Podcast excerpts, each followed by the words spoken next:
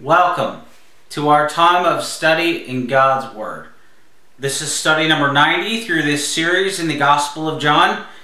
And our study today is titled The Spirit's Ministry to the World. Would you please join me now in prayer? Heavenly Father, we have no greater need in this moment, at this time, than to come before you and to boldly confess our great dependence on the person and the work of the Son of God and the Son of Man, the Lord Jesus Christ.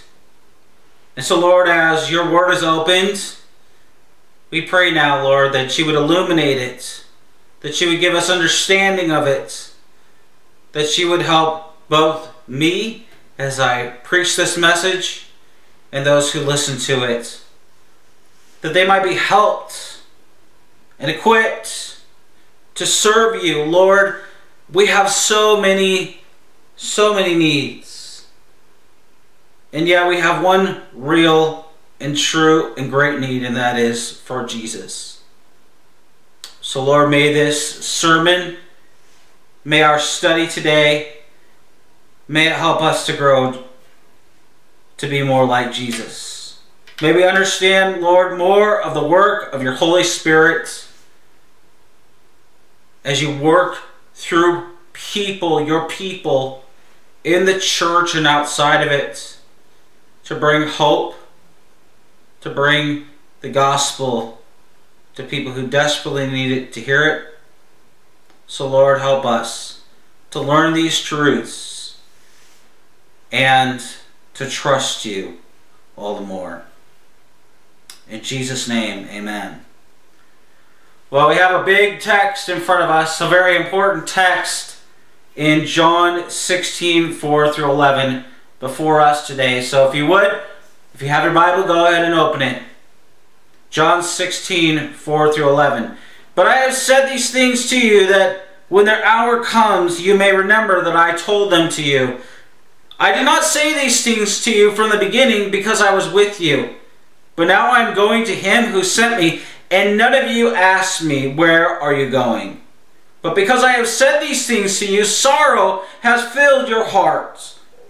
Nevertheless, I tell you the truth, it is to your advantage that I go away. If for if I do not go away, the Helper will not come to you. But if I go, I will send him to you, and when he comes, he will convict the world concerning sin and righteousness and judgment, concerning sin, because they do not believe in me, concerning righteousness, because I go to the Father, and you will see me no longer, concerning judgment, because the world, the ruler of this world, is being judged. One of the blessings of being a Christian is knowing that God is at work in our lives in such a way that even our losses become gain. This is true of earthly calamities as such as serious illness, a loss of a job, or even a severed relationship. Time and time again, serious Christians can turn to the Lord in times of loss and come through praising God by trusting His character. Saying with David in Psalm 119, 71, It was good for me that I was afflicted. They find God who often takes material goods from us in order to give spiritual riches to us. Christians can know that God is true and that God is good because all they have to do is open their Bible and look at the whole story of redemption that is being played out. And there is no greater story of this example in the scriptures than Jesus' departure to take up his cross in his death and return into heaven. And Christ return to heaven is the main theme of the farewell discourse that we are considering. Jesus had told his disciples he was about to die. He was about to rise again. But he withheld the doctrine of his departure until it drew near. John 16, 4 says, I did not say these things to you from the beginning because I was with you, and now on the brink of his arrest, he says in John 16 6, sorrow has filled your hearts. Their three years with Jesus had been the high point of his disciples' lives. Jesus had taught them everything he had about himself. But if we do not appreciate their dismay over his, his leaving, we will little little consider the glory of Jesus even before his exaltation. Jesus insisted that they would be compensated for losing his bodily presence. John 16, 7 says, Nevertheless, I tell you the truth. It is to your advantage that I go away. For if I do not go away, the Helper will not come to you. But if I go, I will send him to you. The apostles' irony here is rich in this statement, for Jesus echoes the high priest Caiaphas' argument when the decision was made to have Jesus killed. John 11:50 says, "Nor do you understand that it is better for you that one man should die for the people, not that the whole nation should perish." You see, cynical Caiaphas meant that the nation could avoid trouble if the Romans had Jesus killed. And now, using identical language, Jesus tells the disciples this will be true in their case. If they thought it was better for Jesus not to die, they completely misunderstood his entire mission, which centered on his death for sinners in their place and for their sin and rising again. And this is why Jesus expressed surprise that they had asked about his leaving them they had not inquired of his destination. John 16 3. And they will do these things because they have not known the Father nor me. If they had understood his mission, they would have been fascinated with the work he was going to do at God's right hand in heaven. Likewise, if we think it would be better to have Jesus physically with us now, or that the disciples had an advantage over us today, we ignore the enormous blessing that is ours because of Jesus' exaltation in heaven. The choice is not between Christ present and Christ absence, but between Christ present in body and Christ present in the Holy Spirit. And the latter is far better because Jesus explained that when the Spirit came in John 16 8, he would convict the world concerning sin and righteousness and judgments. John 16 4 says, But I have said these things to you that when their hour comes, you may remember that I told them to you. I did not say these things to you from the beginning because I was with you. And Jesus here, we need to understand, takes us back to the beginning of the farewell discourse it, and back specifically to John 14 1. Let not your hearts be, be troubled. Believe in God. Believe also in me. In John 14 18, it says, I will not leave you as orphans, I will come to you. And in John 14 2 through 4, in my Father's house are many rooms. If it were not so, what I have told you that I go to prepare a place for you? And if I go to prepare a place for you, I will come again and will take you to myself, that where I am, you may be also. And you know the way to where I am going.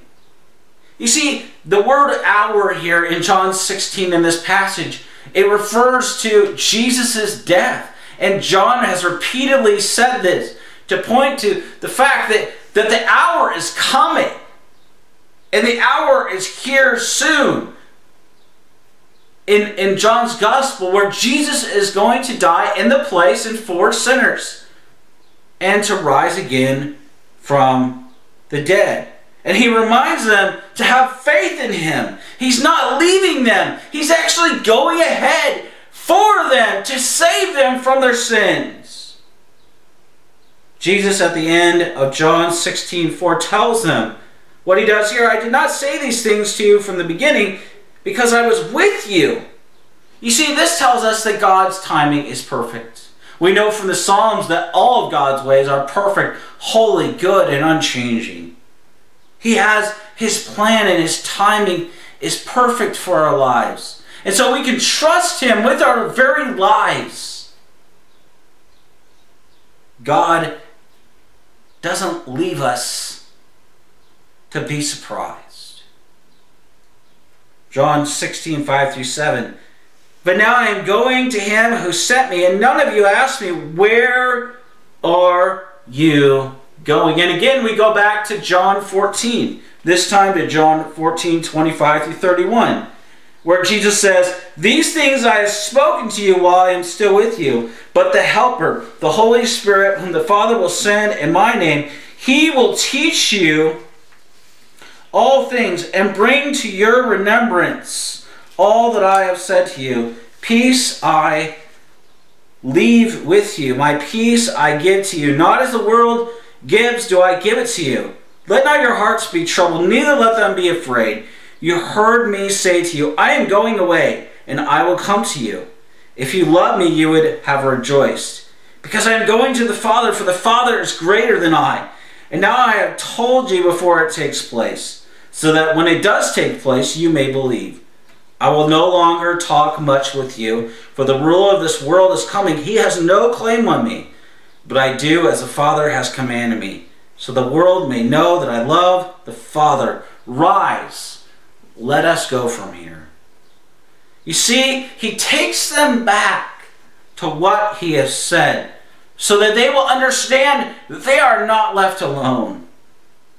You see, True Christians today are adopted by the Son of God and Son of Man, Jesus Christ. They are indwelt by the Holy Spirit and they are empowered by Him. They are not left to themselves. John 16, 6 through 11. But because I have said these things to you, sorrow has filled your heart. Nevertheless, I tell you the truth. It is to your advantage that I go away.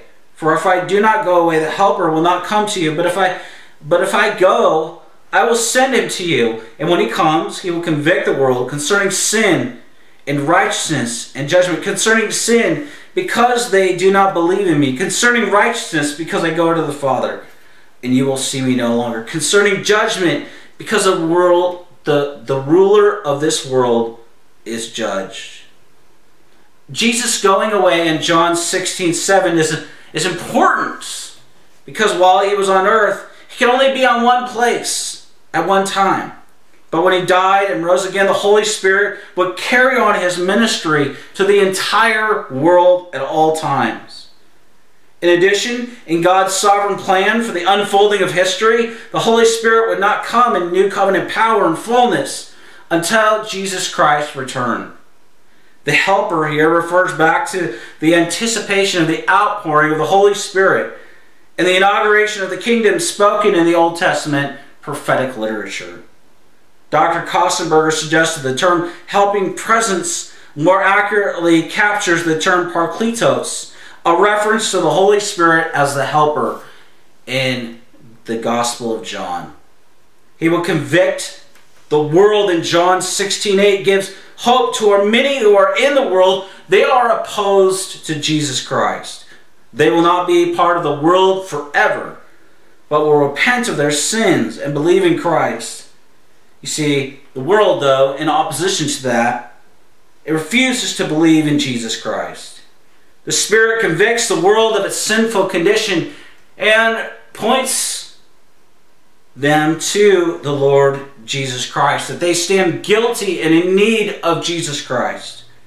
Through the work of witnessing, which will be carried on by the apostles and their followers, the Holy Spirit will not only lay bare the world's sin, but will awaken people's heart and mind to their consciousness of guilt, which leads to true repentance. From the book of Acts, from 1 Corinthians and 2 Corinthians, and from Titus, we learn that the result of this will be conversion, and others hardening of hearts and eternal damnation. Though the world in general continues to persecute the church, there will be millions of people in the course of history who are awakened to sin and guilt. They will be saved. They will become part of the church. And as a result of the God, the operation of God's sovereign grace, men from every tribe, tongue, and nation will accept Jesus Christ as Lord. And when the Holy Spirit, through the preaching of the gospel, convicts men of their sin, a considerable number of people, who knows how many, Acts 2.37 says, will ask the question, what shall we do? They will feel that the essence of their sin, the one great sin which embraces all others, for those who have never heard the gospel is this, that they have not accepted Jesus Christ as their Lord and Savior. You see, the best way to understand what Jesus is talking about when he talks about conviction of sin is a record of the apostles' work immediately following the reception of the Holy Spirit. The very day that Jesus sent God's Spirit upon the church, Pentecost, Peter preached the first sermon of the Christian church at the temple, emphasizing the guilt of his hearers. Acts 2.23 picks up the story and says, You crucified and killed Jesus by the hands of lawless men. Had Peter preached this sermon even a day earlier, he would have been tossed out. He would have been abused by his hearers. And he would have been arrested. No one would have tolerated what he said. But with the Spirit present to convict his hearers, the result was entirely different. Acts 2.37 may give us the best definition of the Holy Spirit's conviction. They were cut to the heart. Convicted, they appealed to Peter, seeking a remedy. Brothers, what shall we do? This is why it's better for Jesus to have departed for heaven. He has sent the Holy Spirit who performs the work of conviction that is essential to any sinner's salvation. While on earth, Jesus accomplished our salvation chiefly by dying for our sins in our place. But now he has gone to heaven to send the Holy Spirit who applies what Jesus has done individually through the gift of faith. And such is the depravity of man and sin that unless the Spirit comes to apply with divine power the saving benefits of what Jesus purchased on the cross, no man or woman could ever believe and ever be saved. This passage is the greatest passage on the convicting ministry of the Holy Spirit that we have in Scripture. It's an enormous encouragement. We could just camp here for the remaining minutes that we have and be helped for both in our ministry and in our lives. But Jesus' point here is that there is no sin worse than unbelief. To see Jesus and to hear the gospel offer, to learn of the wonderful life and the works of Jesus Christ, and to remain indifferent or hostile to God's Son is an act of depravity that must and must receive and requires to receive God's just retribution in the torments of hell. Rejecting Jesus involves choosing sin or over salvation, the curse over Christ, and is a stubborn denial of guilt over the humble reception of the grace of God. And since the Spirit's work of conviction is to persuade the world of sin, this must also be our priority in gospel ministry. It's not an act of malice for preachers and their sermons and Christians and their witness to press home to sinners the heinous nature of their transgression against a holy and just God, and that they will perish under divine wrath. It is an act of love, it's an act of mercy to say such things. If we neglect to seek conviction for sin, we can hardly expect the rest of the gospel to seem important or even attractive since it was for sinners that Jesus lived and died and rose. Conviction of sin is necessary for salvation, but it does not save itself. But Jesus here also talks about convicting the world of righteousness. And when he does this, he can mean that the Spirit will convict the world with regard to righteousness. Jesus' earthly ministry condemned the righteousness of the Pharisees and other moralists who thought, oh, I'm living all right. I'm good with God. Which is one of the reasons they hated and killed him, and the Spirit continues his work today.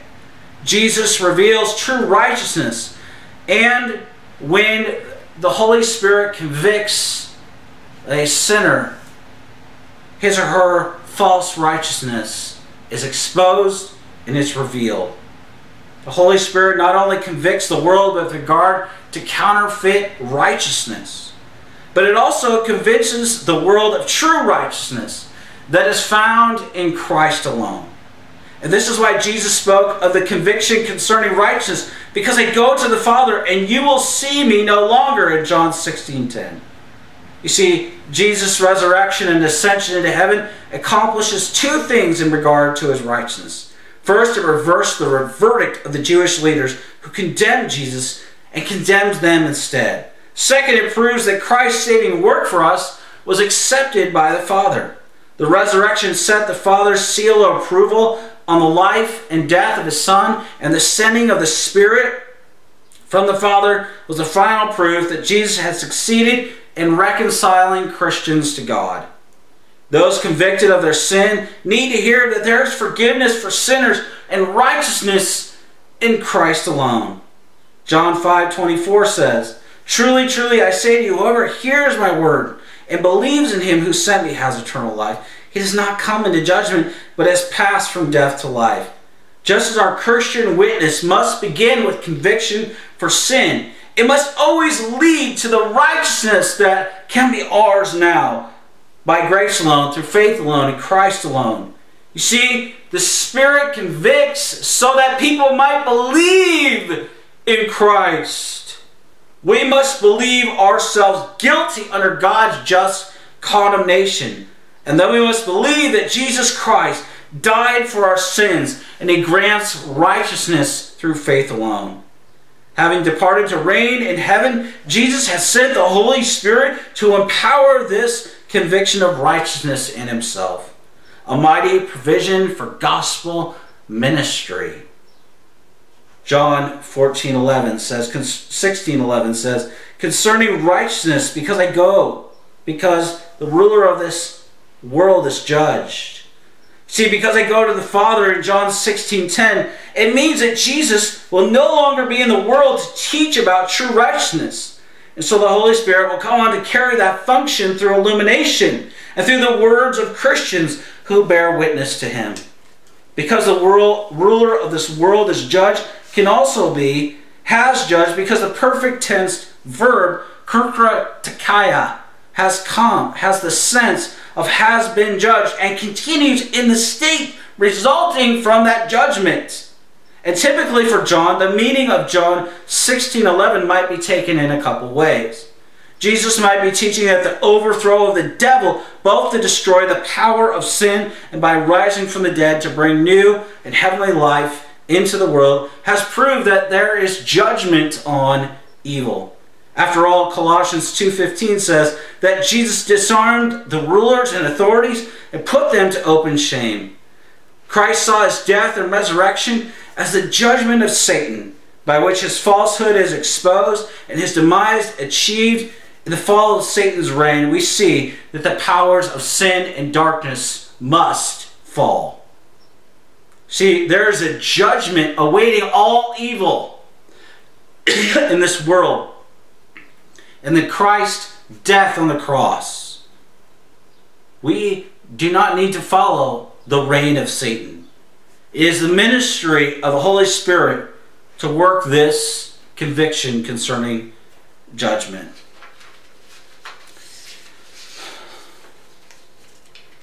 You see, today we have considered the progression for the Holy Spirit's convicting ministry and how this helps us to minister effectively.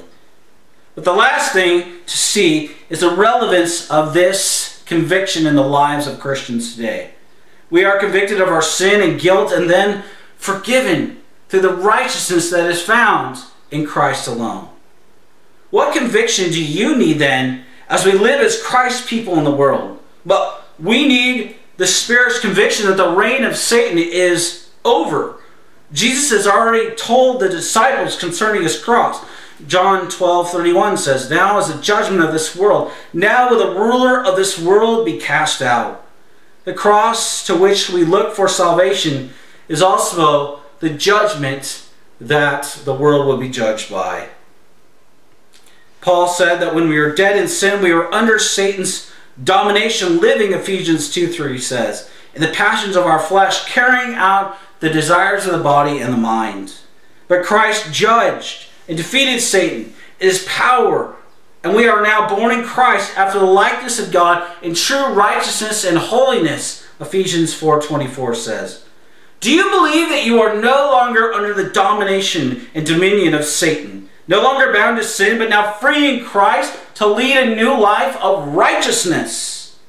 It is the work of the Holy Spirit to convict Christians that Satan and his reign are judged and cast down so that our matter of acting and speaking, our treatment of one another, and our walk with Christ Himself in the power of the Spirit will result in victorious Christian living, which is because of the victory that Christ accomplished for us, His people, in His death, burial, and resurrection. It's not possible to be a Christian and to be saved from God's wrath without being convicted of sin and righteousness. You see, we must confess our sins to God. We must feel some of the weightiness of our sin, of the indwelling sin that remains in us. And we must flee to the refuge and rescue in the blood of Jesus Christ. But if we want to be greatly used by the Holy Spirit today, and His work of convictions takes place through Christ's people, that we must also be convicted concerning the judgment of the world itself. Satan is defeated. The reign of sin is broken in Christ alone. The world's siren song of death need not be heeded nor obeyed. Do you believe that? Are you convicted of Christ's triumph and reign over all today, friend? Does your life show that you are? Let's pray. Let's earnestly pray. Not just say shallow prayers, but let's earnestly, with earnestness and passion, let's pray for the Spirit's conviction of Christ's victory over Satan's sin in the world. So that through the witness of our submitted lives to the Lordship of Jesus Christ, the Holy Spirit might bring conviction and saving faith to many. And let's also pray that we might be disciples who make disciples, who make disciples to the glory of our great God and King. Would you pray with me now? Lord, uh, as we wrap up the study, I, I, even I'm, I'm reminded here today, Lord, I have such a great need for you. And yet, you, through Christ, have provided that need. You have provided righteousness and hope. I do not deserve those things. We do not deserve those things. And yet you freely give them to us. I'm also reminded of 1 John 1 9. If we confess our sins, you are faithful and just to forgive us and to cleanse us of all unrighteousness. So, Lord, we are reminded of our great need for you. Not just that we are sinners, but that we are sinners in need of the great grace and mercy of Christ. And so, Lord, as we wrap up the study today, we, we pray, Lord, for conviction for ourselves. Conviction. Lord, may we be convinced that we are sinners in need of a Savior. And Lord, if we have lost sight of that, Lord, open our eyes, awaken us to to what you've already done for us. Let us not be in, in stupor and, eh, eh, and apathetic and indifferent about our sin. There are people out there perishing in hell, a place of unending, unrelenting, conscious punishment. And God, help us. Help us not to be indifferent. Help us to not be apathetic. Lord, awaken us to the glory of grace, which also calls us to deny ourselves, to put our sin to death. God, help us to mortify our sin. Help us to shine brightly the light of Christ, even though we do so imperfectly in this life. Lord, help us through your Spirit now. Help us, Lord, to shine that light brightly. Illuminate the in the areas